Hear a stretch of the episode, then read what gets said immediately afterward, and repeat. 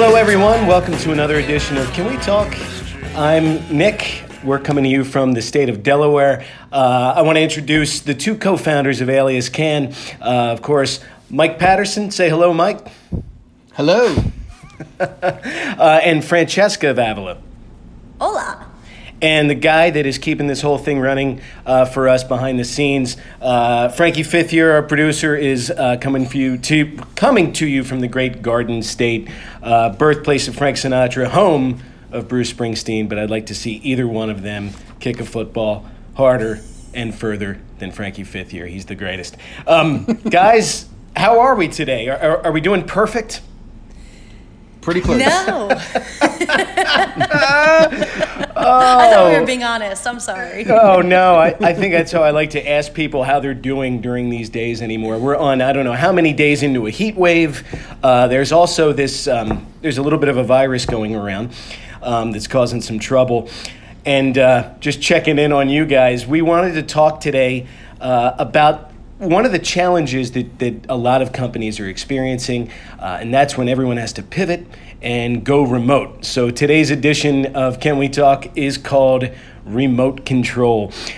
I think it's got to be very challenging. Uh, for you two uh, in particular, you're used to running businesses one way, and then uh, almost about 130 days ago, I think the last day that you uh, opened your doors was March 12th uh, to the general public everyone has to pivot. Everybody has to uh, change the way we do business. And it's something we're all going through. And it's peculiar. Um, we're kind of learning a new way of how to function work wise. And it's particularly interesting because I think we're going to get work. We're going to figure out a way to function. We're, we're fine tuning it now as we speak.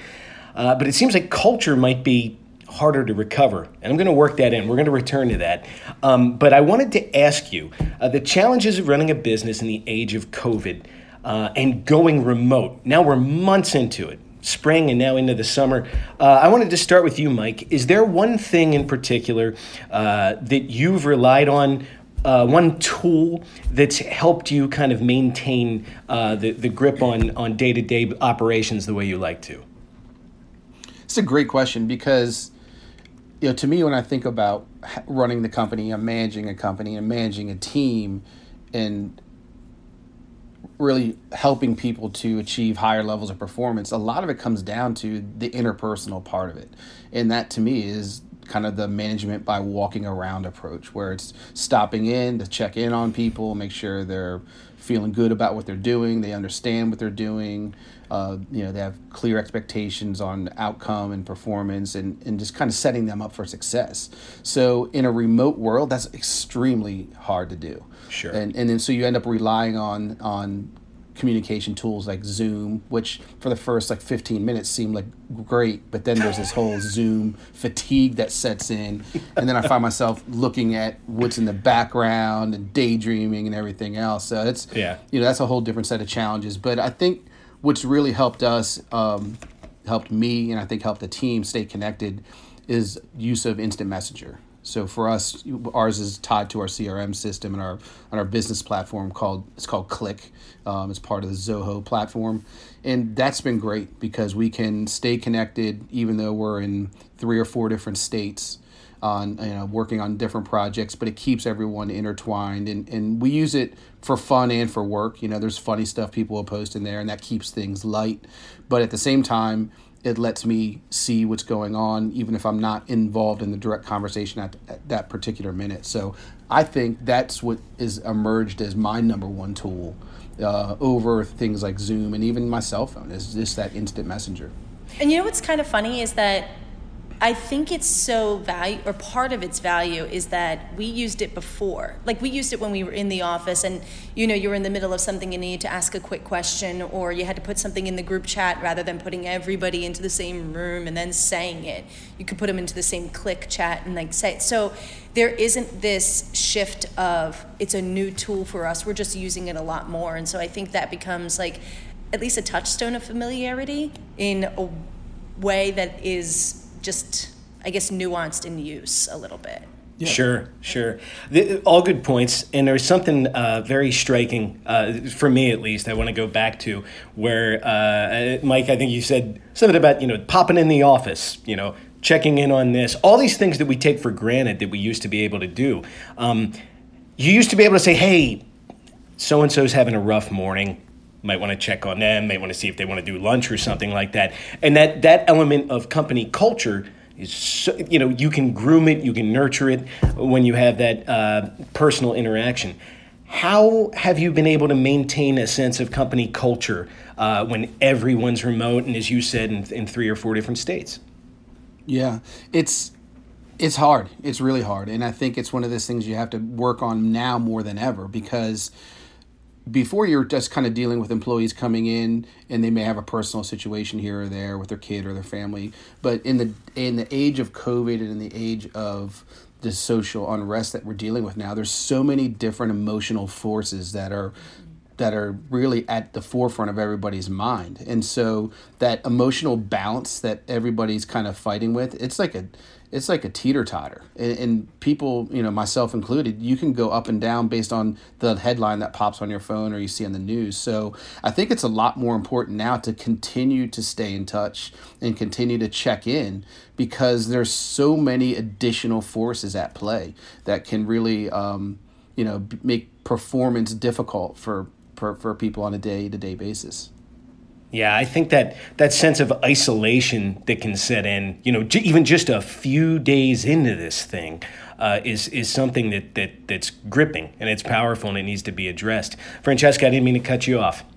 No, I think I, I agree, and like what Mike said was was really important too is that it's more than just this pandemic that we're going through. We're also going through a you know a moment of social revolution and political unrest and all these big big things are coming in. And so the idea of work culture goes away on several levels because you're not in the same office so you don't have that same culture and there's an insulation when you go to work. You know, it's sort of like you you you leave kind of the outside world and or at least the parts that you know you have to leave when you walk into the door of your office. And you're like okay i'm here. I've got my work face on got my work people with my work conversations and my work ethic and my work energy. And so you bring something different to the office and i think all of that feeds into it. And now there's literally no division between work and play and um, you know you're you're parents are parents full time and they're working full time and spouses are spouses full time and vacation is kind of there all the time and never there. Everything's just kind of a blurred mess. And i think that's one of the biggest challenges in terms of keeping any kind of work culture identity is like let's make sure that we're staying in touch during these work hours and that um, you know we do that the best we can through this through Cliq through phone calls through zoom meetings and um, you know any way that we can. I think can, one thing that I've thought that I'm sorry, Nick. No, um, no, no. One thing I wanted to build off of what Francesca said. I think one thing that that I've seen happen over the course of the last uh, what would you say 130 days, which is incredible to think about. But wow, um, one of the things I've seen happen in the company is that I see a lot of people take time off in the middle of the day to take a walk or to go for a bike ride or to go for a run or to walk their dog or whatever they need to do to kind of just mentally reset. And I think that's something that's extremely helpful. Um, it's healthy mentally and physically, but it's something that we've embraced and said, "Hey, you need to take a walk at two. No problem, do it. And when you're when you get back, let's you know jump on this call or finish up where we're doing." But it does. It gets taxing. You know, all those factors that we are talking about individually are significant, and then collectively, it can be debilitating. So it's one of those things that we really embrace the flexibility to allow people to do what they need to do to keep themselves healthy, um, you know, physically and emotionally. So I think that's been something that it was never part of my management repertoire in the past. But now, if you don't have that tool in the toolbox, uh, your company's going to flounder. No doubt, no doubt. Because I think it, the challenge to mental health that the last few months have posed is is unprecedented. It's absolutely yeah. unprecedented. So, to your point, that that two o'clock walk that that could be a make or break constitutional for somebody, and and. Uh, mm-hmm incredibly important. And one of you, you, touched upon something I wanted to get to in a, in a couple uh, in a couple minutes here, but I wanted to I wanted to ask you uh, where this came from as far as keeping people together um, and uh, on a monthly basis having to kind of rally the troops and say, here comes, here's what we did, here's where we went, here's where we're going. We used to, staff meetings were one of your, uh, it was kind of like a highlight on the monthly calendar. We all kind of enjoyed that. Um, and we can't get together now, but you guys did something pretty cool uh, as the summer kicked off to try to recreate the environment of, sta- of a staff meeting as best we can. Who, who can tell me a little bit about that? Both of us.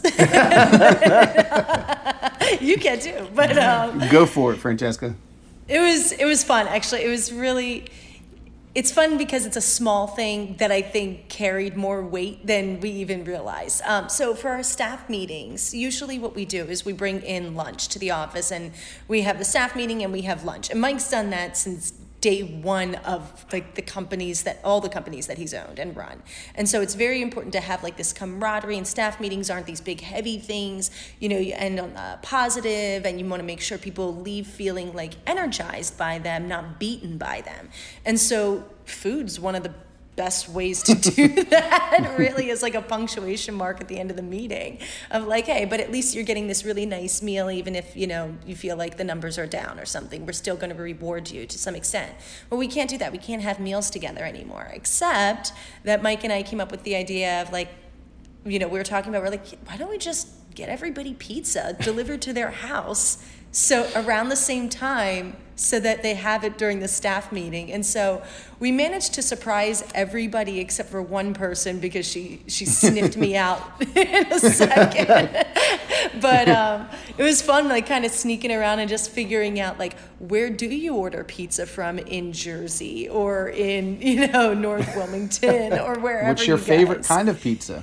Yeah, Yeah. what do you get on your pizza? Like, what do you? What's your go-to? and um, and it was really fun because it's another thing, like kind of like Cliq of like, hey, we're we're throwing it back to this thing that we always did, and we still care. We're still here. We can still have a shared experience in a different way, and I think that was kind of the the big piece of it that we wanted to carry over. I, I can tell you, there it was an emphatic win. Uh, just talking with the rest of my team, that was that was really really cool, and I and, and it was unique, and people appreciated. I just wanted to I wanted to include it, uh, as well as I wanted to include one more thing that uh, we didn't do, you know, so to speak, because some of us have different schedules and, and whatever. But um, Mike, uh, at the end of the week, what are what are you? Uh, you came to this pretty quickly when uh, COVID started, uh, maybe a couple weeks after we closed the office. But uh, talk a little bit about how the team wraps up on Fridays. Yeah, this is another kind of idea I brought from another company that I was with. That uh, it's really we call it a cool down, and it was basically Friday afternoon. Uh, we shut down an hour early, and people have some beers. They could have wine, they could have water, they could do whatever. But it was a time for everybody to come together and just kind of unwind and and celebrate a good week. You know, and we don't you don't talk about work really. It's just about just interpersonal, having fun. What are you doing this weekend? Blah blah blah. So I found that was really effective, and it is, and again, it's a culture tool of bringing people together. And so when this thing hit, Francesca and I quickly said we had to do something at the end of the week. So we started a end of week Friday afternoon 420 session. Um, at 420 on Friday, where it's you know people can come and just jump on the Zoom for 30 or 40 minutes and just kind of um, unwind, you know, in whatever way you see fit and uh, it's nice. And it's nice just to to ha- see everybody in, relaxing and joking and un- see what they're going to do over the weekend and you know to kind of regain their sanity. So it's it's a good tool and i think it's something that i look forward to. And i missed one last week and i was like man i wonder what they're doing on the call. I was all like major foms. I think it's a, an interesting thing because that's like the time of the week.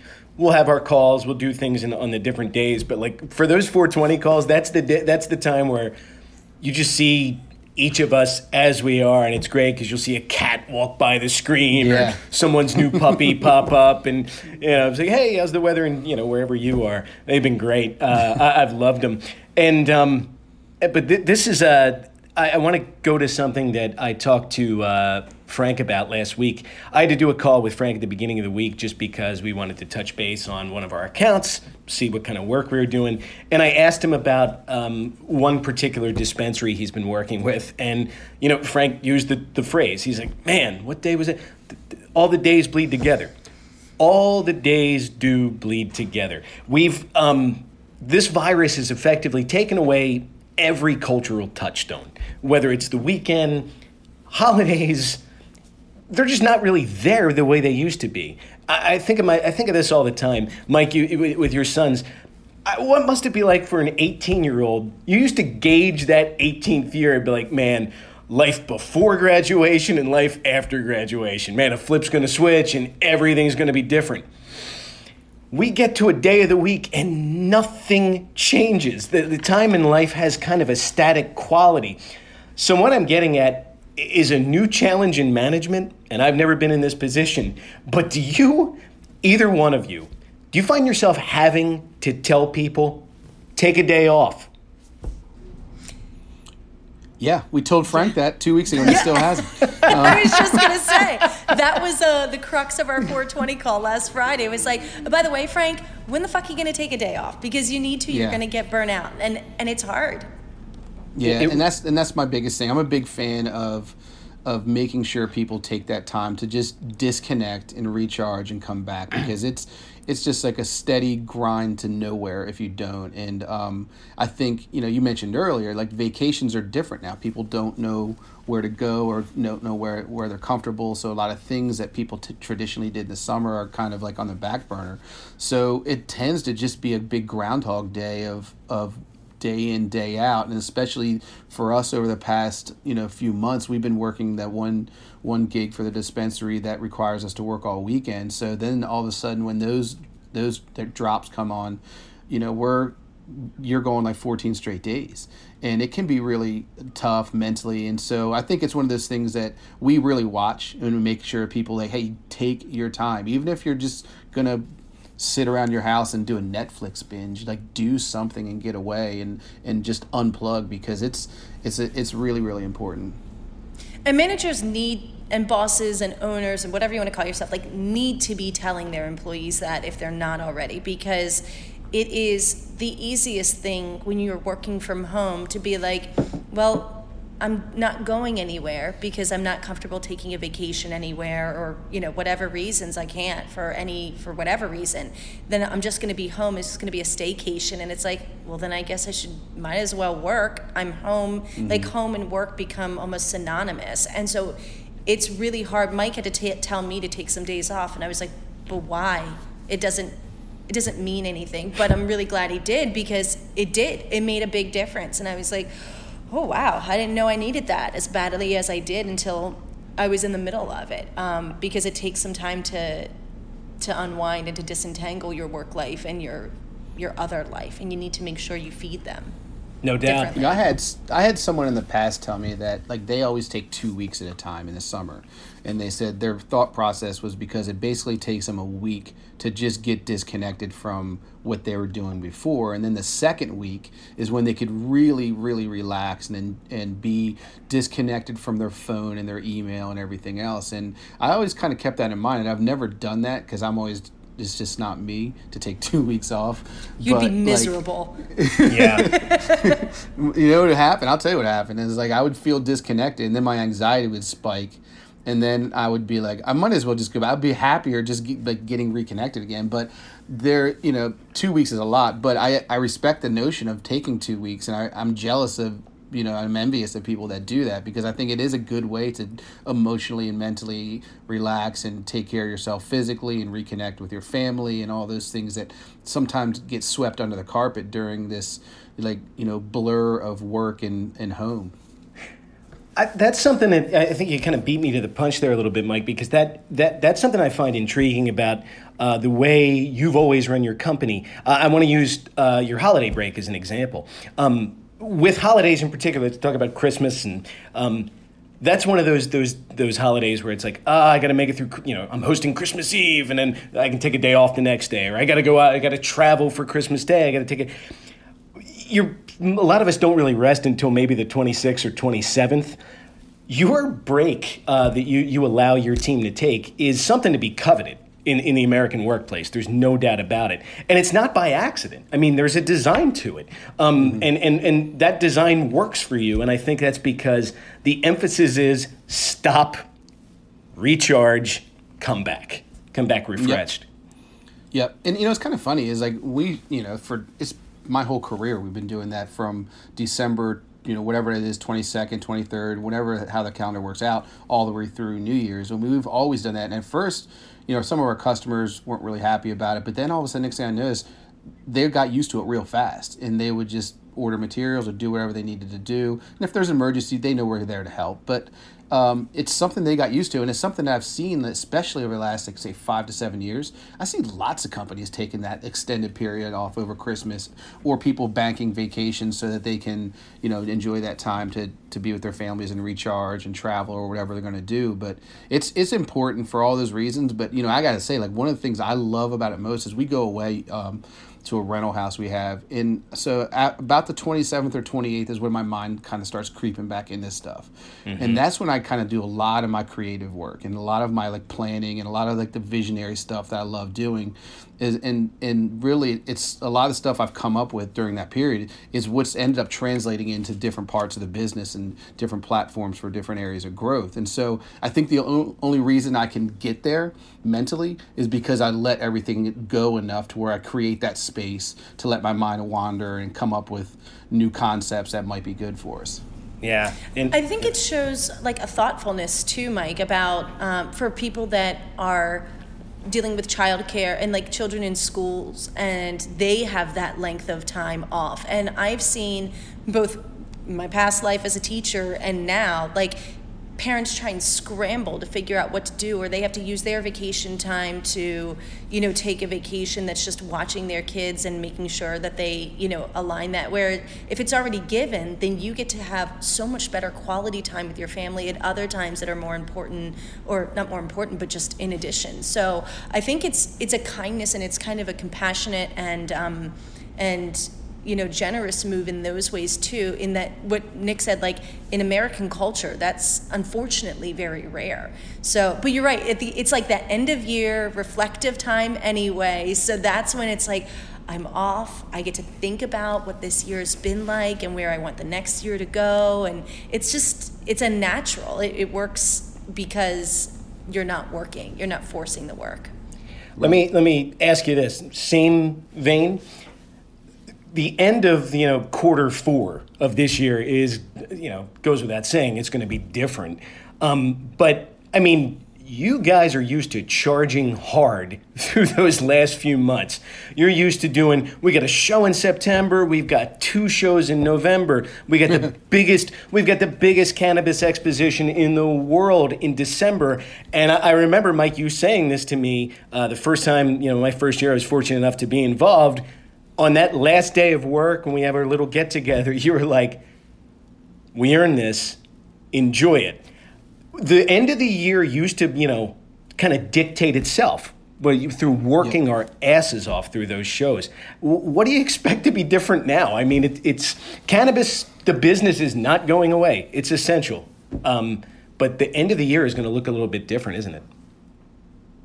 It's going to be significantly different just because of the, all the shows that we normally would do that we're not going to be doing is going to um, really open up other times. So as much as it like it was like go hard and then go home was how it was kind of last few years. Now I think we can kind of you know have more of a steady, consistent pace. But where I see our work, I actually envision things being really busy in a couple new areas this year. It, number one is that we've got significantly more cultivator clients.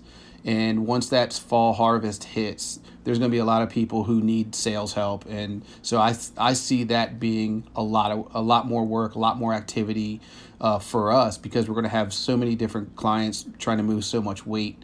Um, you know, November, December, January type time frame, and then we also have more dispensary clients now in, in helping them handle their surges of, of you know cookies drops or you know different product drops and helping them run their businesses effectively. Like we've got a lot more clients. And we've got a lot more um, business now consistent business than we had a year ago. So i think that will help to um, kind of level things out but i still see it being a strong fourth quarter um, just for all those reasons. Francesca without the presence of the trade shows for the for the I mean 2020 we don't have one. Uh, you were supposed to be in New York City uh, at the end of May. Despite those show you know the lack of those shows or those opportunities, you and Mike have been able to find opportunities. It's it's it's incredible. Um, so, are you having a better year without those shows, or is that is that a bad question? No, it's not a bad question at all. I think it's a fair question. I think um, we're having a better year. I don't think not having the shows is why we're having a better year, but it does it does help in the sense that we're not chasing every lead that comes into a booth that we scan and we see as a potential opportunity. Instead, it's like we've very narrowly defined who our clients are and our and our best clients and we put all of our energy towards finding them and getting them and retaining them. And so that's created more business um, better business and more long-term business that we can execute better. Rather than oh here comes somebody that has this ancillary product that could go in stores that could be in dispensaries that could help people do this that or the other thing. And it's like yeah we yeah we could do that. We could. We could help them sell that but that's not what we're here for you know that's that's not how we're going to help dispensaries we're actually going to help them in a more direct way in a more productive way and in a more specific cannabis centric way. And so I think not having the shows takes away a lot of distractions in some ways. So, and they, I wouldn't have called those things distractions a year ago at all. You know, it's almost like taking this forced hiatus of shows made me um, change my perspective on how we're seeing them. And it's, it's, you know, assuming that trade shows, live trade shows, eventually come back, I think it's going to change what trade shows we go to and how we show up to them and what we're looking for in them. Around the time of December, when we have the big trade show, MJ Biz in Las Vegas, um, you know, you work. I don't think people understand how much work those shows are for, for a, a team. Um, and you know, you travel across the country, you come back, we pop back into work on Monday, and then Mike, you and Francesca spend I don't know how many days until we take that holiday break trying to chase these shiny objects from the, the, the people that stop by. Um, is this experience kind of taught you anything about what what you'll pursue and what you just don't need to waste your time with as far as yep. you know services clients that kind of thing? Yeah absolutely. And i think francesca hit the nail on the head earlier when it this all comes back to early last year early this year excuse me we made the real strategic decision to narrow our focus and to only go after certain things. And that's been huge. I think that's why we're having a, a better year. I completely agree 100% with what she said uh, but it's also it's gonna change our perspective on these shows because it's a, it's a big investment in money. It's a big investment in time. It's you know it's a big investment in follow up afterwards. It's it's a lot, and so if you really start looking at the numbers, um, you know it's it's a it's hard to make it worthwhile unless you get a, a nice amount of business out of it. So it really will dictate what we do in the future and what types of leads we're going to go after and that will be what types of shows we got to go after. I, I, can see us being a lot more hyper focused on the shows so something like mj biz i don't know if that will be in, in the in the future for us. Something that's like a cultivator centric show, which there's a few of those out there. That's where I could see us having a presence because we have a very clear message of the value we can bring to the to the participants in that show versus a wide a wide net where we have every Tom, Dick, and Harry with an idea and you know it's just you end up spending a lot of time chasing nothing. Mm-hmm. So it's wow. it's it's I that's kind of how I see it. But I'm a, I'm like Francesca. I'm not sure when there will be shows again. Um, maybe next year. And it's but even then, like, what will the participation be? Will people feel comfortable to go? And uh, so I think there's there's a whole new landscape. But I think this is really we knew we wanted to narrow our focus and we wanted to go after certain very specific segments, and we don't need shows to do that. So you know we've figured out how to do it this year and mm-hmm. we've really uh, over the last three months especially we've figured out how to do it on our own remotely with no problems at all. So i think that's been the thing i'm most proud of as far as our ability to grow uh, at a time when things are so uncertain and, and so um, just sporadic in terms of where business is and how people are going to choose to uh, spend money and partner with you know outsourced companies like us. Yeah. Yeah i think if i can just add one sure. more thing, Nick. So, like, I think that the the customers that we get from the lead gen that we're doing now are going to be more our people as well. Like they we've put out messaging that makes it clear who we are, what we're doing, and what the investment from them is. And so then they they have to like opt in and say yes to that in order like that's what a phone call to us is or that's what an email back is or whatever you know that communication tool.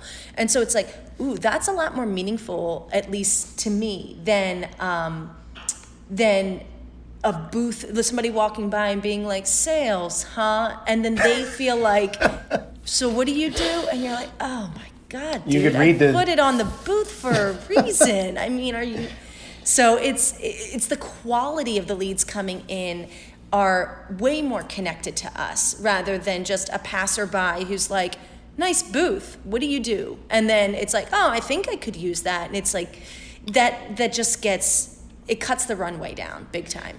It, it, does, and I, I mean, I think they're a strange phenomenon, and we're, we're going to do an upcoming episode about trade shows um, without getting too much into it. But I mean, I think there's a perception out there that well, it's it's cannabis, and you know, this show's in New York, or this one's in Vegas, or New Orleans. So there's a there's a perception out there to many people, and unfortunately, it, it bleeds through into industry people. Uh, if you, I don't know if you agree or not, but that it's a carnival. You know, that you walk on the trade show floor and it's a freaking carnival, and I'm going to get my, you know, my my stickers and my free T-shirts and whatever. But you're there to do business, um, and it seems like the opportunities to do real business at the at some of those places is kind of few and far between. So it's kudos to you guys for kind of refining what you're looking for and refining your message uh, so that you can speak directly to to who you're looking for. I find it really fascinating that the people that, that, that work those shows, I got this yesterday, I didn't tell you guys. They haven't even turned off their auto emails. I, I have one from yesterday that says, We've got the design for the upcoming whatever show. We're going to guarantee more people stop by your booth. I was like, that's a hell of a guarantee this year. Um, but, but Strong marketing. right. so um, let, let's shift gears just a little bit, uh, running uh, to the end here. And this is kind of uh, the, the thing that I wanted to talk about uh, the most with you. Um, I know that when, when we all went into uh, the early stages of lockdown, everyone's concerned with, oh, is this store going to be open? Is that store going to be open? Can I get wine, beer, whatever? cannabis was deemed an essential business. That's pretty early on. Um, and, you know, a lot of reasons for that. Cannabis is great medicine for a number of people suffering from a number of issues. Um, COVID 19 really uh, showed the kind of strong business cannabis is. Um, now, what kind of what kind of challenges did COVID pose for uh, dispensaries in particular? Where, I mean, people are used to going and walking in, and maybe I should stop here. Um, for people that have never been, because we're we're in a uh, where the three of us are, are coming from today. Delaware is uh, where it's a medical uh, state, but a lot of people haven't been into uh, a cannabis dispensary in a rec legal state. Um, what what do you what's the perception of what a cannabis dispensary is, and then what's the reality of the actual dispensary? In terms of perception, I know I was super intimidated about walking into a dispensary the first time. I was like, I, I'm going to stick out like a sore thumb. I'm obviously, there's going to be some sort of social patterns that I won't know. I'll have to, I'll ask some stupid questions. I'll probably touch something I shouldn't touch. Like, I just imagine myself as like a child in an antique store with my mom with like the don't touch that, don't touch anything. and I didn't know what to expect. I really didn't. And then I, I've heard people kind of expect it to be a lot like um, what Planet 13 in um, in Las Vegas is. Oh, wow. That's that's very much like a kid in a candy store style dispensary, and I think a much more normal dispensary experience is is smaller, it's quieter, and it's not intimidating, and it's personal, and um, the bud tenders, if they're good, are there to help you and aren't there to humiliate you or make you or, or remind you that you don't what you don't know or anything like that. And so I think one of the best dispensary experiences I had actually, Nick, was with you when we were in Colorado, and um, we were there to see my morning jack at the Red Rocks, and we went to a dispensary in Denver, and it was like this little basement dispensary, and unlike the ones I've been to in California, where it was like, hold on, let me take your ID, now wait in this waiting room, now we'll call you in because we can only have a certain number of people in and what, whatever, whatever. It felt very like stand here, now go stand here, now stand in this line. Now, you know, with Colorado, it was way more casual and it was way more like, all right, come in, check your ID, cool. Just go in whenever you want. And the waiting room was like couches and tapestries and stuff. And the dispensary was small. And it was one guy that was like, hey man, where are you guys from? What are you doing here? What are you looking for? What kind of experience are you looking to have? And it was it was very comforting as as far as that experience goes. So I think what I expected it to be and what it actually is are vastly different, but also what it can be changes per state, per employee, per you know um, person and their experience and their expectation going in. Yeah. So it's it's definitely different. I'm sure, And- Mike, you've you've had your own experiences too. Yeah, along those same lines. I, I think to me, a lot of where I find uh, the ones I like best are when they have really good bud tenders, the ones that will make you feel comfortable, as you mentioned, Francesca, and the ones that where they're approachable and just down to earth without you know, without being like a know-it-all or making you feel silly. And I think that's the ones that do it best.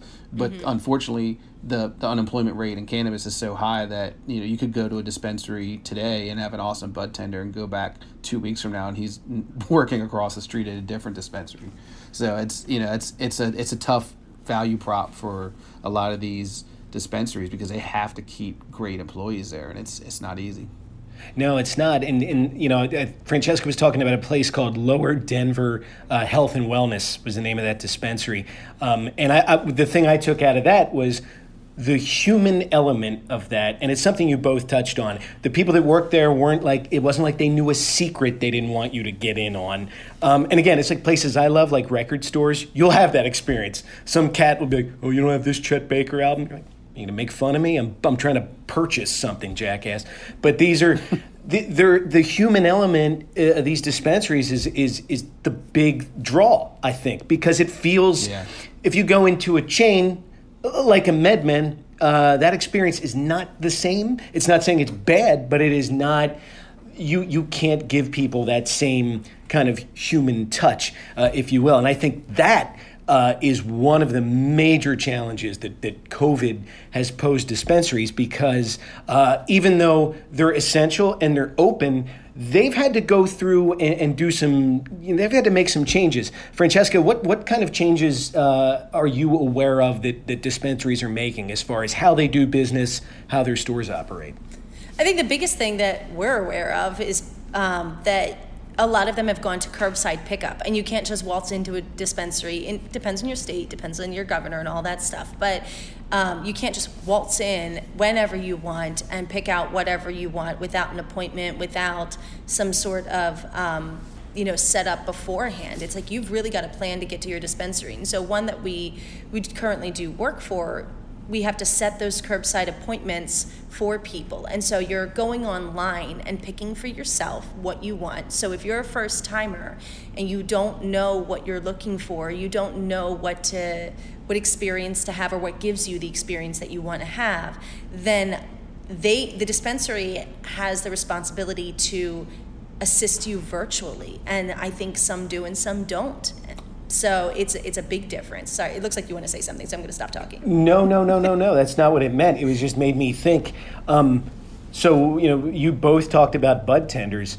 Um, so, just to get another perspective, Mike, do you see a new area opening up, like a new uh, need for, I don't know what you call it, a, not a telebud tender, but somebody you can just talk to on the phone about, hey man, it, it's it's really bad PTSD that my father has. I need I need something. Are we going to see a new kind of job in the cannabis space? Do you think? I really think we will, because I, think I think curbside is going to be here to stay in some capacity. It won't be 100% curbside, but I think there's going to be a certain part of the population that, for their own safety reasons and comfort, prefer curbside. And so I think that that's going to be something that the good leading dispensaries are going to need to somehow adapt to. And and one, you know, if you look at that whole business, and especially in com- in competitive states where there's uh, consumers and patients have choices, the ones that do the virtual patient coordinating and uh, virtual bud tending the best are going to be the ones that have increases in market share and you know obviously increases in revenue and so i think that's going to be something that the smart dispensary owners are going to be planning on now and they're probably already planning is all right so how do we have to adapt our brick and mortar model to be able to accommodate uh, for a virtual world um, both for in terms of safety and health, but also in terms of there's going to be some personal preference that people are going to like that better, and and I think there's a lot of a lot of areas to that. It could be from the customer conversation type thing, but also, you know, is there a way that they can virtually show products online? I mean, you can't smell uh, the products anymore. You know, that's going to be gone forever. But you yeah. know, how do you how do you best sell that flower or the edibles to people and best demonstrate what they're getting virtually. And I think that's where the good companies are going to be spending their money. And it, it goes for CBD too, and, and hemp based products, because I know we get emails um, from people that are looking for something specific, and they'll be like, listen, my, my kid is epileptic, or I can't sleep, or uh, we are dealing with severe concussion issues, and what do you recommend? And it's been through email. They, they just reach out, and we can schedule phone calls, we can do email consultations, we can make product recommendations. And so I think people are maybe more used to that with CBD than they are with um, with marijuana because it's more, especially when you talk about rec um, use, because it's like a lot of first timers are getting in there and they're nervous about being a first timer. It's awkward to do anything for the first time.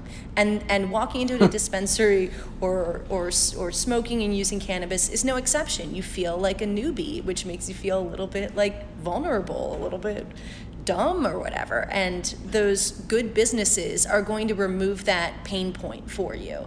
And they're going to make sure that you're like, no, no, no, it's okay. We've all been there. We're, we're glad you're here. We want you to yeah. be here and stay here. So we'll create an experience that you want to replicate. And that's going to be the challenge for a lot of dispensaries is how do you do that in a virtual space? It's very, I mean, very well. And, yeah, any state is, you know, if I, I know I was on a call with the Maryland Medical Commission, it was a Zoom meeting a couple weeks ago. Nick and I were on it, and they went over how many patients they have in, the, in just the state of Maryland and how many new, how many thousands of new patients they're adding each month. So if I'm uh, running a dispensary, it's really, to me, it's how you're going to nurture the patients you have as well as bring in those thousands of new ones each month because it's, it's a numbers game you know this is just you know a retail business and you want to get that customer base as large and as loyal as you possibly can. So it's it's going to be really important for them to adapt their business and and be strong virtually. Absolutely. That's very well articulated by, by both of you. The uh, that that aspect of just having a, a, a friendly voice uh, on the other end of the phone. I, have done it a couple times for uh, CBD where people you know they they can read whatever you put out and, and whatever's on that website or whatever you know is in the ingredients but there's just some level of comfort that I think people are missing in particular right now by hearing from no I have a I had an older dog and this is what I did with CBD and just like you, it, it's mm-hmm. really hard to replace that element. Um, and it's I think you're you're so right Mike when you said that the, the companies that pivot and figure out a way to treat customers that way are going to be the ones that are successful. And and if we're talking about a numbers game I wanted to, to talk about this so get ready. Um, Oh man. I'm proud of uh, of a thing. It's tough work, but I look at the curbside work that Alias Can has done. Uh, it is the business of providing key assists to dispensaries, busy dispensaries. So providing key assists. We've been the Wayne Gretzky of cannabis the last couple of months for for a dispensary in particular.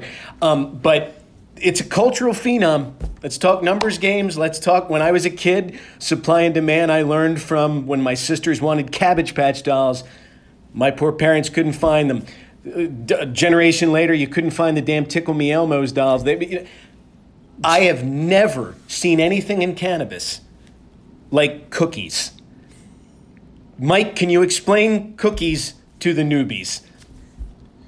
I think the best way to, in a short order, to explain it is it's, it's just a very unique strain, strains, plural, of cannabis. Uh, started out of California, that's now licensed into grows in a number of different states. Uh, the names are unique, the packaging is unique, the just the overall test results. I mean, they're really good. I mean, it's a thirty plus percent THC, high terp levels. Uh, so just the the the whole model they've put together as far as creating this um, demand for these for these strains of, of cannabis and then licensing it around the country is is really really unique and it's really i mean we've been working with it what was that six months now just the different drops and we've seen every month the numbers go up for the number of people you know getting in line to, to buy these to buy the different strains. It's incredible to watch and to give everybody an idea of how in demand it is, um, the last drop that we did on a drop day, it's it's pretty normal for us. If the portal opens at 11, by 11:03 we have about 200 300 orders in the queue that we're trying to get to. And by the end of the day, our our most record-breaking first day, our first, most record-breaking Friday, we did 598 different um, completed orders. That doesn't include the people that canceled because they couldn't get the strains they wanted or couldn't get the time that they wanted to pick it up. So you're talking about um, a demand that is it's unlike anything I've seen too. And just to be clear, cookies aren't cookies. They're not like Oreos. It's it's cannabis. It's a flower. It's so and then there's these different strains, as Mike said. So they have different names and different profiles, and people are looking for different experiences from them. So whether you're looking for a couch lock or a giggly high, you can get that in the cookies genetics depending on what strain you're getting. So um, and people love them. it seems like it. If they're um, well, let's go into Mike. Can you explain the process of what it is that, that you actually do? Because the, the dispensary that, that we're talking about is closed to the public, right? They can't. No one can walk in that store. So what? Tell us what Alias Can's doing specifically, and how that's that's easing the burden of the staff. Yep, be glad to. So the the problem that this was all precipitated by COVID and curbside. And the issue was really came down to an operational efficiency, uh, internal process at the dispensary. So they have a staff, they have bud tenders who would see orders come in, they compile the orders, then walk them out to the car, deliver the you know deliver it to the patient who pulls up, make change, walk back and forth with change, all the while with a security guard with them. So um, it's a lot of it's a lot of back and forth. It's a lot of work, uh, and at the same time, they need to contact the patients to get them scheduled uh, because they can't have everybody showing up all at once and have a big traffic jam and have a mob scene break out, and now you're going to get shut down because the government's going to be all over you. So, uh, so what they enlisted us to do uh, is to we handle the the customer interaction or the patient interaction in this case. So we will see an order come in, we call the patient, we confirm the order, we schedule them for a pickup, uh, and move on to the next call. Uh, there's a lot of people that will, you know, want to edit orders, add to orders, you know, all kinds of different things like that. Um, so we're really kind of the first touch of the company of the of the dispensary with the patient and with the consumer and and trying to make a strong impression. And what we've been able to do is is is really increase the amount of output they have each each day, each hour. So you know before Alias Can, they were doing about I think four orders every 15 minutes is what they were able to process, and the number of patients they were able to serve. Um, after us, it was up and around like eight orders, so we basically doubled their capacity um, for longer periods of time, and and we were also able to increase the average order because we have people are coming in and they'll they'll place two or three orders and we can consolidate that all into one. And so they have one pickup where they're picking up a, a larger amount. So that's more efficient and more cost effective for the dispensary as well. So we've done quite a few of these uh, now. Do you ever francesca do you ever find yourself uh, i'm calling uh, this guy. Have you ever run into the same person All the time, multiple times a day, all the time. There will be people that will order every day of the weekend as long as there are still cookies available. Because uh, one thing that the dispensary does that's that's pretty smart, and they just recently started doing it, is that they limited how much you could get per person per day per strain. So you can only get an eighth of each strain per person per day, and that's nice because it means that you're spreading out that material among more of your customers and you're getting more exposures to more customers and that's great that also then means that you know joe blow who ordered his gary payton on friday realized that um, cereal milk is available on saturday and so he's going to get No, it's not. of that Cereal milk's never no cereal milk's never available on saturday by the way so just drop that Joe Right, Blow Mike? is Joe Blow's, Joe Blow's upset. pissed. Yeah. and he's picking up on Sunday because he's ordered, he ordered at 11:04. So there's all those appointment times are done. Um, but yeah, you definitely see the same people over and over again, and it's funny because you'll you'll see their tickets pop up, and you're like, man, he just I just talked to that guy, and he put in a new order because something else became available. So I'm like, good for you, good for you. You know, it's really funny doing the calls because, you know, we got a bunch of us that are on the calls. Friday is the, the huge spike day, and then Saturday and Sunday are less busy. So we have a lot of us doing calls. But I'm like Francesca, I see some a lot of the same people, and I'll call them back, and now they kind of know us. Yeah. And, Yeah. and I like and the calls can either go one of two ways. I've found. Um, most of the time when we call, people are really excited because they know they're one step closer to picking up their cookies. So they're really excited. They're happy to hear from us. They, you know, they they're real animated, excited, all that. And then it can go the other way, which is when we call somebody and now we're not. It's today's Friday, but unfortunately all the time slots are filled, and we're now booking into Saturday or even Sunday. We've had happen.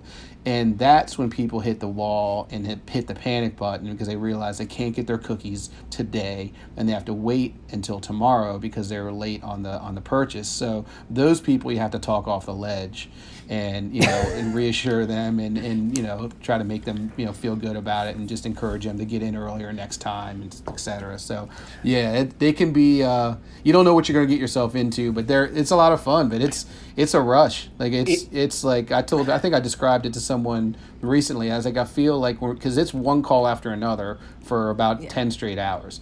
And so it's like when you get done the day of dialing, it's like a flashbang just went off in the room, and I'm like, oh my Yeah. god, it's just like blown up. Yeah. And you definitely need to take like an hour to like decompress after that before you can resume life. Yeah. Yeah, and not talk to anyone.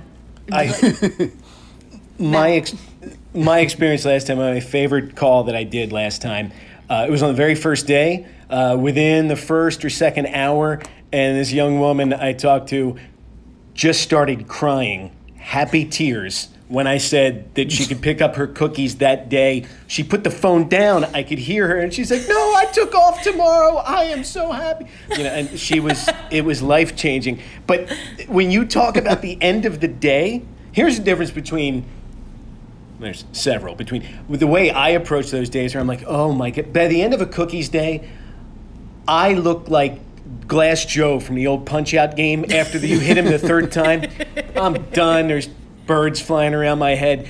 I find it fascinating that the two of you will come out of that day like, hey, we learned so much. Really, do you see like a, the excitement about, hey man, we could do this better, we could do this quicker, and even amidst that rush that you just talked about, um, you're still picking up ways that we can do it better, we can change things, and then uh, how, wh- what's the process like? Is the dispensary pretty um, open to that kind of feedback, and are they taking steps to, you know, take your feedback seriously and, and, and make the process a little bit better? Yeah, I mean, I think after after every call, we have a kind of a debrief with the dispensary where we say, hey, what happened that went well? What what do we need to improve on? And, and it's on both sides of the table, right? There's things that they need to work on on their end, to, and the things that we can do also. So, I mean, really, what it all comes down to, we're we're aligned in what we're trying to achieve, which is a better process, more efficiency at the dispensary level, a better customer experience. If we can increase the amount of uh, patients served per hour, we want to be able to do that. Um, if we can increase the average order amount, we want to be able to do that. And so those are the ideas that we try to bring to the table, um, just from our perspective. And and they have ideas, and so it's really been collaborative, and you know it's it's been re- refreshing to work with them because they do they listen and respect what you know what we say, and you know it's you know we have an area of expertise and we have an experience base that we can bring to the table, and if we can help, that's what we want to do, and I think they they appreciate that and have been resp- responsive to some of our ideas, and um, and we've seen them implement things that have really helped the process and helped the customer experience. Yeah, a good a good example of that because you're totally right, Mike. Is like they, and it's funny because it's taken you know a number of weeks to figure out like um, what what our recommendation should be. You know, each time it, it, gets a little bit better, and one of the biggest things is like that. Um, the last time when we ran out of appointments, you know, by Friday we were we were booking. I think by the end of Friday, I think we were going to start booking on Sunday. Around, you know, it was like all of Friday and almost all of Saturday were were booked. And so at the end of the shift, I was like, guys, please, please, please put something out to your customers, to your patients that says, you know, if you order on Saturday, even if you order it the minute the portal opens on Saturday, you're not going to get an appointment to pick up until Sunday. I said, even if just setting the right expectation for them allows for a much better customer experience. So then when we're making those dials Saturday morning at, you know, 11 a.m. and they ordered at 11:01 and we're like, "Great, yep, we've got your order and we can set you up for a hmm. pickup on Sunday at 2." They're not freaking out. That's not new or shocking to them. They were prepared for it. Everybody's happier. Everybody is happier. And so to see that kind of small change, um, just being more communicative and setting better expectations, that leads to big returns, I think, for them, for us, for the customers. So we really work, like Mike said, very collaboratively for a win win win. I, I always find it interesting that um, even at the you know the peak of someone's cookies despair when they can't get it that day. Or they uh, you know the strain is out they don't have gary payton they got to settle for you know was it london pound cake or another one that's amazing. Um, that they will often if you use your customer service skills that we're all honing they will give you some pretty they'll, they'll be understanding and they'll pr- most likely give you pretty good feedback. Um, and they'll be like no i understand it's not you here's why i'm frustrated and if you can tell them mm-hmm. i understand I, I, appreciate that and i promise you it's going to get back to the people that need to hear it most of them uh, even as, as, as upset as they can be have been have been pretty cool to deal with so I, I find that really interesting there was a guy, and Nick, you you overheard this conversation when I was on the phone with him. Really, really nice guy, but he was upset that he couldn't get the strains that he wanted, and his solution that was like, man, you guys should just you should just have more. You should just have enough to serve everybody. And I was like, well, we this was a weekend that we had the most we'd ever had that was lasting the longest it had ever lasted. Yeah. And I was like, you know, we do the best we can. And I was kind of trying to be broad in the placating of of his upset, you know, issues. And then I finally was like, he doesn't understand. Like he doesn't get it. And so I, I spelled it out, and, and, that's not his fault. He's not in this business. He doesn't know. And so it's like, hey, we're doing the best we can. We have more weight of some strains than others. He's like, just get more. And I said, well, it's farming. And I said, so that. we can plan a certain amount, thinking we're going to get a certain amount, and when we harvest, who knows what goes wrong? You know, bugs yeah. and lights and humidity and who knows what. And I said, so things change, unfortunately, without our control. And he was like, yeah, it is farming. yeah, you're right. And it's like, yeah, trust me, if the solution was just have more, we yeah. would do it. yeah, so. I remember in that kind voice, you you using that. I was like, well, I was about one beer into my cookies recovery process, and I just heard Francesca say, "It's farming." And I don't know what the perception is. Like, there's these little elves that come in, and then there's cookies, uh, flour everywhere. But he was he was using the rationale kids do to their parents when your parents try to say, "Yeah, we just don't have the money," and you're like, "Well, go to the bank and get the money." you know, it, it's like, it's not there, man. Um, and and you kindly put him in the right uh, frame of mind. Any any last so thoughts gotta, about that? I have a question for you two. Uh, so you know, the audience I'm sure is aware that Nick and Francesca are married. So, mm-hmm. what is the cookies drop like at your house when you're doing it? Like, are you guys in the same room? Do you break up when it's what? Ha- and then also as a follow up, what happens at at the end of the drop? Do you guys like are you do you even talk? Do you have to like go in isolation? Like what happens? I, I find it really tough. I think cookies weekends. It's like inviting inviting a monster over for a certain amount of hours for its long weekend. Cookie Monster. Yeah, it's the Cookie Monster. and um, you know, it's funny. The last the last one happened on our anniversary, so it's like we were hosting cookies, and and and this. But um, at the end of the drop, think Francesca is it no secret. I'm like. I gotta get the hell out of the house, and I do. I go running, or I do what I gotta do, and I just need to like detach for a little bit, um, just because Yeah. it, it, like you said before, it's intense. It's intense, and we're usually not. You know, Francesca, you're in your own part of the house, and I go to mine, but your experience is a little bit different. Yeah, I, it's usually like I I get set up and I'm like, okay, I'm gonna make this a good one. We're gonna nail this one. This is gonna be the best one yet. And and Nick's usually sitting down, being like, I I am going to survive this. I am going to make it through this, and it's going to be okay. And so like our our our energy's different. We're in different rooms. He's usually downstairs. I'm usually upstairs. And then um, what is interesting, and it's really helpful to be in the same place. And I do kind of miss this about being in the office for cookie drops, is that Oh. we can run to each other for whatever, for coverage, for question, you know, coming in and being like, hey, I just booked this guy for this time on Yeah. this date, but I think I did this wrong. Do you know how to help me fix this? And so we can help each other out with that, or even just the smallest thing of like, can you take the dogs out? I'm, I'm hmm. taking like five minutes. And so you can let somebody know you're going to be offline for literally, you have five minutes and it feels like an Yeah. eternity. Yeah. So, like, God forbid you go to the bathroom, like during a cookies drop. Mm-hmm. So it is, it's different. And then usually he's, he has to finish earlier because he's got to get to his the rest of his other calls for just you know the rest of the, our clients. And i'm usually working the entire friday on just cookies. And so um, at the end of the day we're both equally exhausted and equally tapped out and so dinner is never a home cooked meal on fridays ever, for cookie drops ever and it's usually quiet and then we're smoking we're having our gummies and getting high ourselves and doing something silly or stupid. But yeah, he's a big get out of the house, and I'm a big don't talk to me and don't make me talk or make decisions Nice. or engage or run anything. I need like to opt out of responsibility for a little bit. Well, well Yeah, flip it back get at you. Mike. Flip it back at you. You you sometimes uh, uh, you're grown. You have members of the family that help us out. Sometimes you you've been in the Mm-hmm. the same place. What what's the experience like for you? It's similar. Like uh, so, we everybody has their own kind of home base around my house because it's my son, and then um, his girlfriend, and then we have some other friends that. So everybody kind of spread around, sp- spread out around my house. And uh, and then kind of the rest, the other family members that aren't involved in my wife, like they're always looking over my shoulder, like what's the numbers? How many? Look at what's the biggest order? And like so, it's like it becomes like a whole family affair. Like Wow. this cookies drop. It's pretty fascinating, yeah.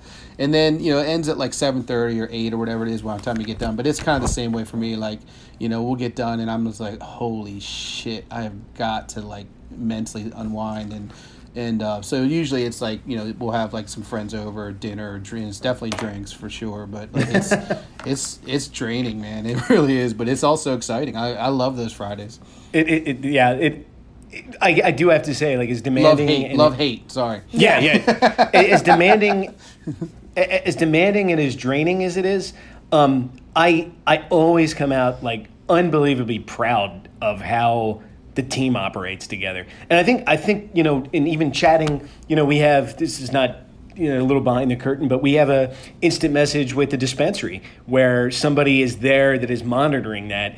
And I even think they're impressed by the way, hey, did this, took care of this guy, dub, you know, he was double booked, put him on one side. So I'm always I'm always really proud of how we kind of uh, find a way to, to make that work, d- despite the demand, despite the rush. Um, Very very cool. All right. Um, This is our commercial saying we can handle high volume, no problem. oh, we, we can handle it, no doubt. um, we're getting to the end, um, and I, I want to thank uh, my man Frankie Fifth Year uh, for for holding this thing together. Um, i- i- i- are you there, Frank? Because we're going to go to just to have a little fun, a little wrap up here. Yeah, Uh, I'm here, Nick. Hey, buddy, how are you? Good. How are you guys doing? How does it sound? doing good Fantastic. All's All good right. on this end. Outstanding. All right, guys. Um, just because uh, you need to be reminded every now and then. Today's July. Uh, it's the twenty second. Um, so just so you know, and Sure. we used to we It all used to blended together. I was just thinking the other night about um, hell. It's the summer. At this time of the summer, when I was a kid, I would be like, I gotta go swimming every. I would try to get as much summer in as I possibly could. So, I've got some questions. I want you to write them down. The answers. Excuse me. Write, write down the answers to the questions, and then we're gonna share them. I don't want anyone copying off anybody. All right. I want you to tell us what is a blockbuster film that when you see it on TV, you see it out, this film says, ah, it's summer? Do you have a film that makes you just feel like it's summer? Hmm. That's a good question. I feel like I haven't seen a movie in forever. Well, Nick, I have one that scares me about summer. and what would that be, Frank? For some reason, I don't know why they always run it, but they always run Jaws for some reason during the summer. And I cannot. Yes, let's go. um, yeah, I always don't want to go in the water or to the beach a day after I see that. Oh, that is, you know, it's the first one I wrote down, and it is, it's the idea, and, and how, how relevant is it, is it this year? Close the beaches, close the beaches. You're going to close the beaches, right? Um, but yeah, I, I, I cannot get away from it. I make a ton of jokes about the Kintner kid. I'm a jerk. Um, but yeah, mine is Jaws 2. Frankie and I are right there. What about you, uh, Mike? Francesca, please. saw Francesca's ready. She can't Go take ahead, Francesca. direction. You're ready. You're ready. Die Hard. Not the Christmas Die one. Hard. Not the Christmas one, obviously. You mean With Die Samuel L. Jackson. Die Hard with a Vengeance. Fuck yeah. Yeah, it starts off in a heat wave, New York City. All right, Wow. no, I, I, I like it. I like it. Um, Wow. So mine is, and I don't know why this makes me think of summer. Um, it's Wedding Crashers.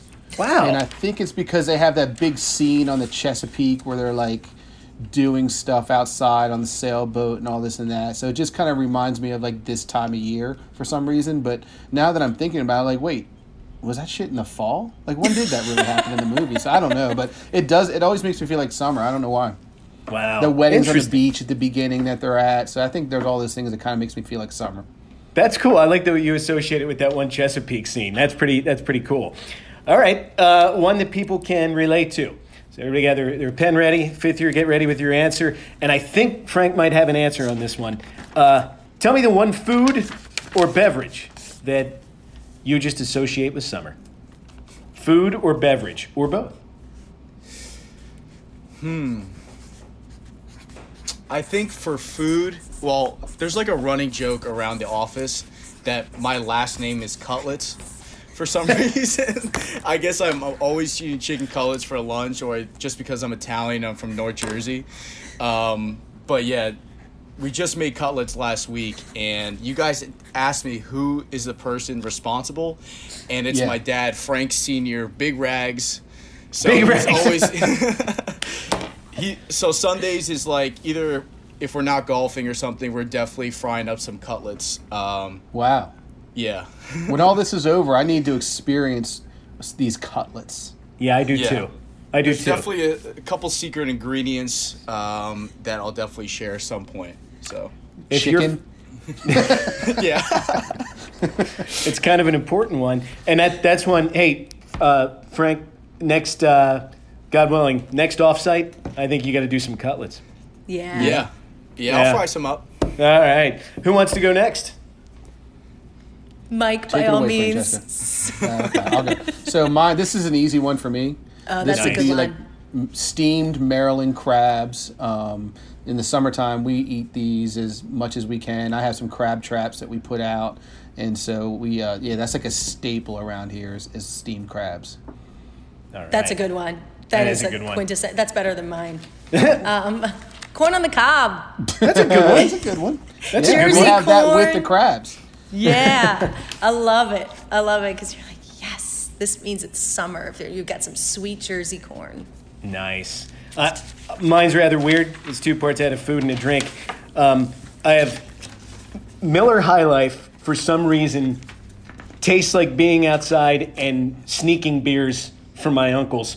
Um, that was their summertime beer that they'd had with crabs. They, they, that that was apparently a, a culinary pairing for the Italian American Yep. community here. In, in, For uh, everybody. yeah, and then I have a Nic-O-Boli because you got to go Yep. Nicola Pizza. Just one of our best things going here uh, in the first date. All right, now I got I got one that's relevant. You are uh, you have to do a staycation. A lot of people are doing that this year. You have a staycation, except I have one one little uh, monkey wrench to throw in it. Do you do no air conditioning or no internet? You have to survive through one. No AC or no internet. Wow, that's tough. Does the staycation s- start now, like this week? Because it's Yeah, hot let's do it. Shit. Let's do it now.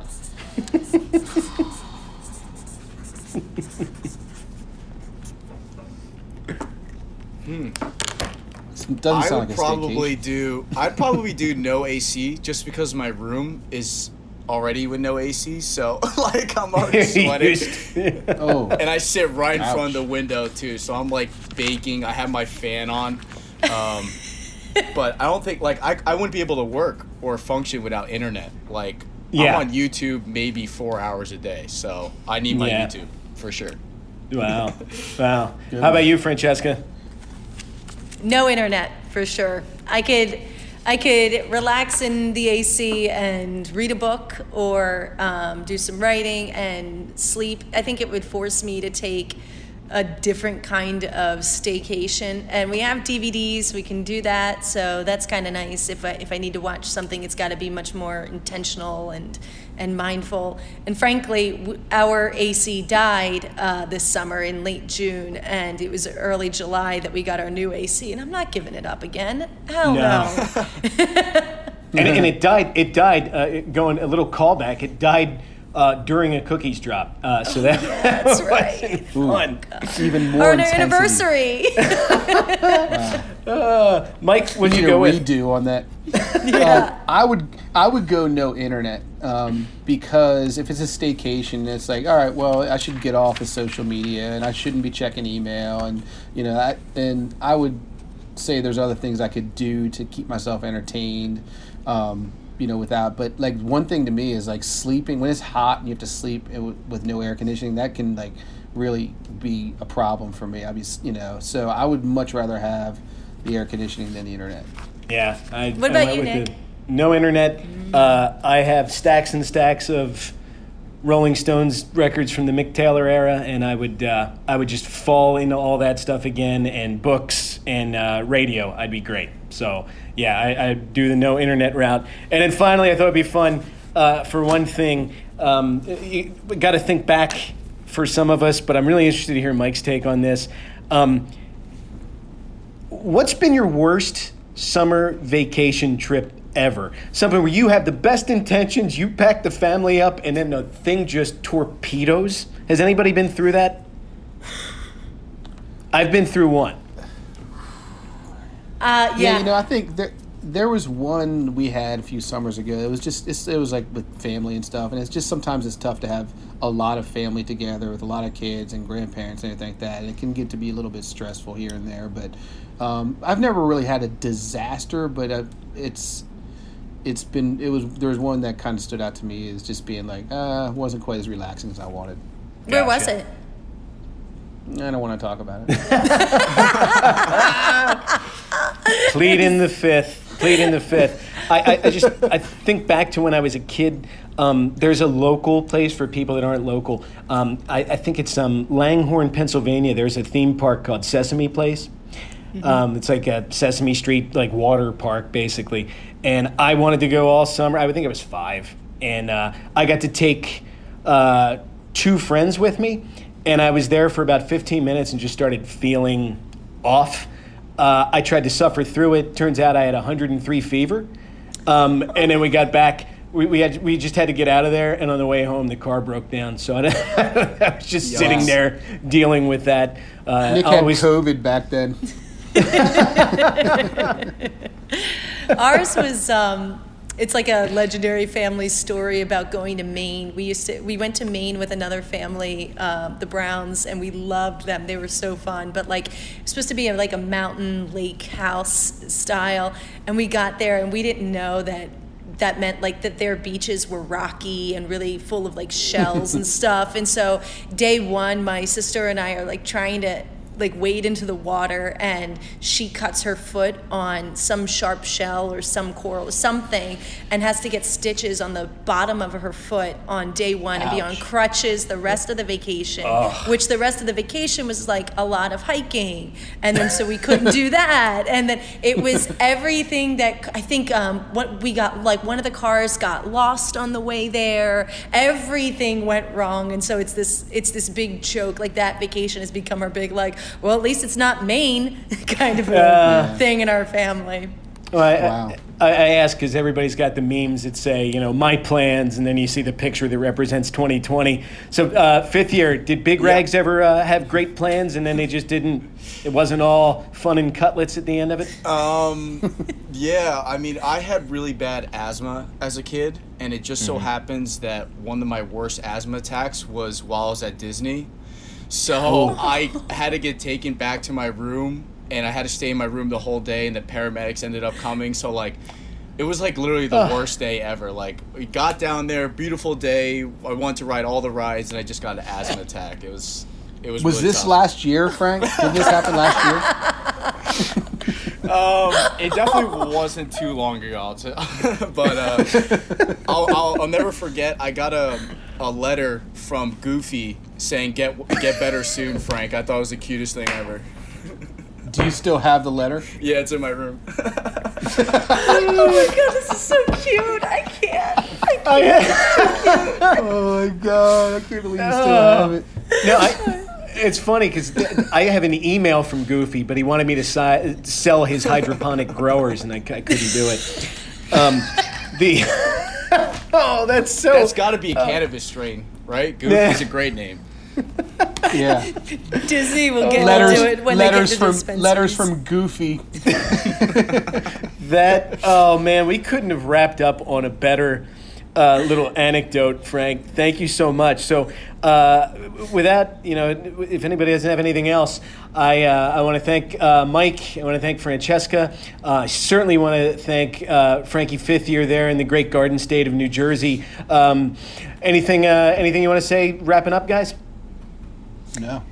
arrest the cops that killed breonna taylor There you go. Uh, I'll second that. And uh, look, thanks for uh, tuning in. We're going to see you next time. Frankie Fifth Year in Jersey, Mike, Francesca, and I from Delaware, Delaware, Delaware. We'll see you next time.